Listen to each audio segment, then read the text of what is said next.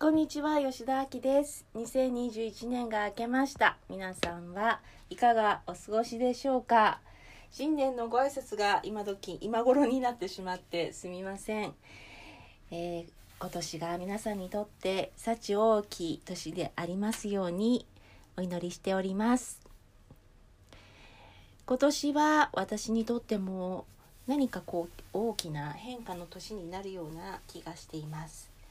というのもにせんにじゅうねんの年末ぐらいにはすごくワークに対してもっとこう信頼ができるようになったからです。きっかけはケイティのファシリテーションを聞いてたことなんですけれども、ケイティはファシリテーションの中で本当に誰でもその静けさの中で質問に答えれば誰でもこのワークができることを信じているんですよね。それに本当に私は心を動かされました。そこまでの信頼を私は置いていなかったことに気づかされてすごくあの驚いたんですけども、本当にあの誰でも問いかけようという思いさえあれば本当にこの H にたどり着くことができるんだなっていうことを改めて私自身も認識したにせんにじゅうねんの年末でした。えー、今日お話ししたかったのはちょっと面白いことなんですけれども、えー、私自身が私自身がにせんにじゅうねんの夏にですね、急に毎日エクササイズをするようになりました。まあ、毎日でもないんですけども結構デイリーベースベース、えー、日々日々ふつかみっかにいちどは必ずエクササイズをするようになりました。そのきっかけは特にないんです。突然急にやろうかなと思って始めました。そうしましたら、あのー、面白いことに体が変わってくるんですよね。筋肉がついてくるとこう垂れていたお尻が小さくなってきたりとか、こうウエストが細くなってきたりとか、その結果が面白くてそれで続けている感じなんです。それがなんて言うんでしょう、痩せなきゃいけないからやらなきゃいけないからやっているというよりは、やるのがやった結果が面白いからやっているという感じなんですね。でしかもこれをすれば必ず結果がついてくることが分かりきっているので安心してそこに投資できる感じがするんです。自分の時間や楽しみを。でこれを皆さんにお伝えしようと思った時に思い出したのが、昔受けたマーケティングのスクールというかコースの先生の言葉なんですけれども、彼女はマーケティングというのは必ず結果が出ると、そしてやればやるほど必ず返ってくる。これちょっと彼女の持論なのでちょっとわからないんですけども、彼女の中にはその信頼があり、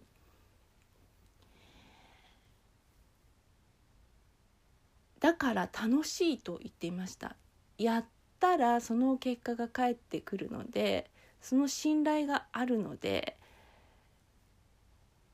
やっても無駄にならないということが分かっているからなんですかね。すごく楽しいと言っていました。で、他のマーケティングの先生も似たようなこと言ってましたね。彼女もいろいろ今まで全部いろいろやってきた中で全て失敗してきたけれども、このセールスだとかマーケティングのことに関しては、これをやったら絶対うまくいくっていうのが分かっているから楽しいと言っていました。それを聞いた時に、そのマーケティングとかセールスについては私はちょっと抵抗感がありありなので、何を言っていらっしゃ言っていらっしゃるのかしらっていう感じだったんですけれども、この運動に関しては私はまさにそうだなっていうことを、同じような感覚を持ちました。そして最近聞いたケイティのファシリテーションの音声で、ある女性が中古の車を買ったことを言ってるんですね。これアメリカ人だと思うんですけれども、アメリカって個人で自分の古い車を結構皆さん気軽に売買していらっしゃるんですよね。ですので、個人間ですので保証とかがなかったりとかします。まあ大体口約束といいますか、あのこういう条件ですよ、でコンディションもいいですって言って、あとはもう信頼して買うしかないような感じなんですけれども、それで彼女が買った車がすぐにダメになってしまったらしいんですね。でそれについてすごく怒ってるっていうワークをしたんですけれども、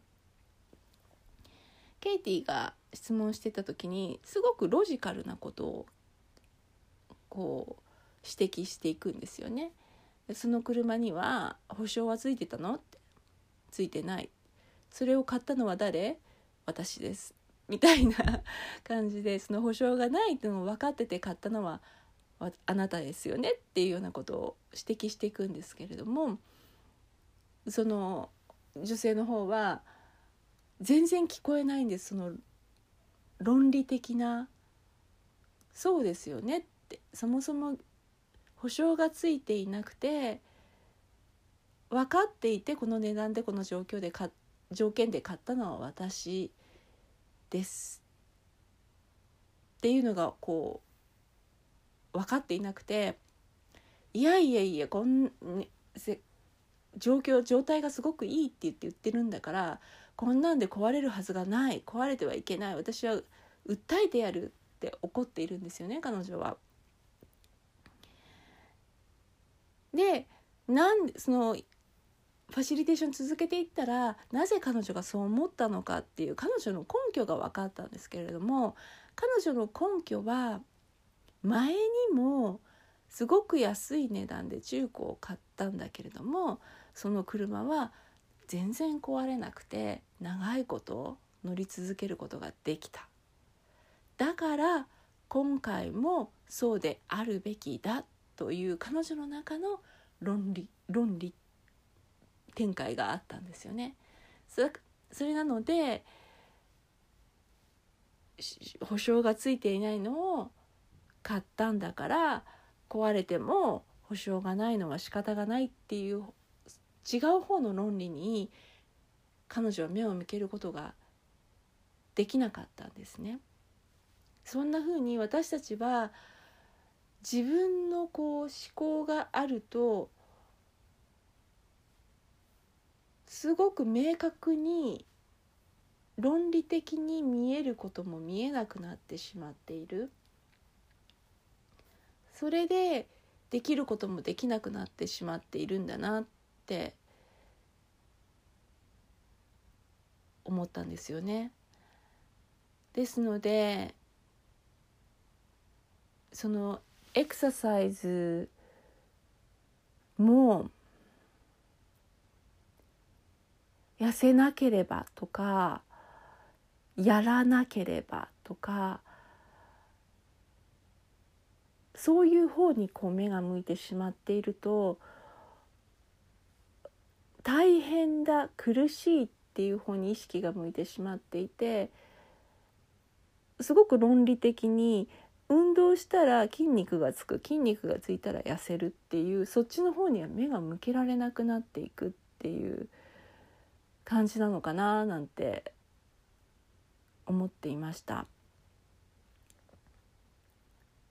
まあ、ということはそのマーケティングも一緒なのかもしれないですよね。何かしらのこの自分の思考がブロックをしていて、すごく明確にある論理的なものが見えなくなっているのかもしれません。ケイティが昔言っていたことで、彼女すごく太っていたし、お酒も飲んでいたし、タバコも吸っていたんですけれども、別にタバコをやめようと思ったわけでも、お酒をやめようと思ったわけでも、体重を減らそうと思ったわけでもなくて、さまざまなこのお母さんとか兄弟とか旦那さんとか、自分の身近な人に対する自分の批判的な思いを問いかけているうちに、いつの間にかタバコを吸ってなかったし、いつの間にかお酒も飲んでいなかったし、いつの間にか痩せていたらしいんですよね。なので意外とその痩せるために問いかけようとか、そういうことをするよりも他のことをしていると、急にふとあ運動してみようかなみたいな感じで運動が始まったりするんじゃないかななんて思いました。まあそれは私のケースだったんですけれども。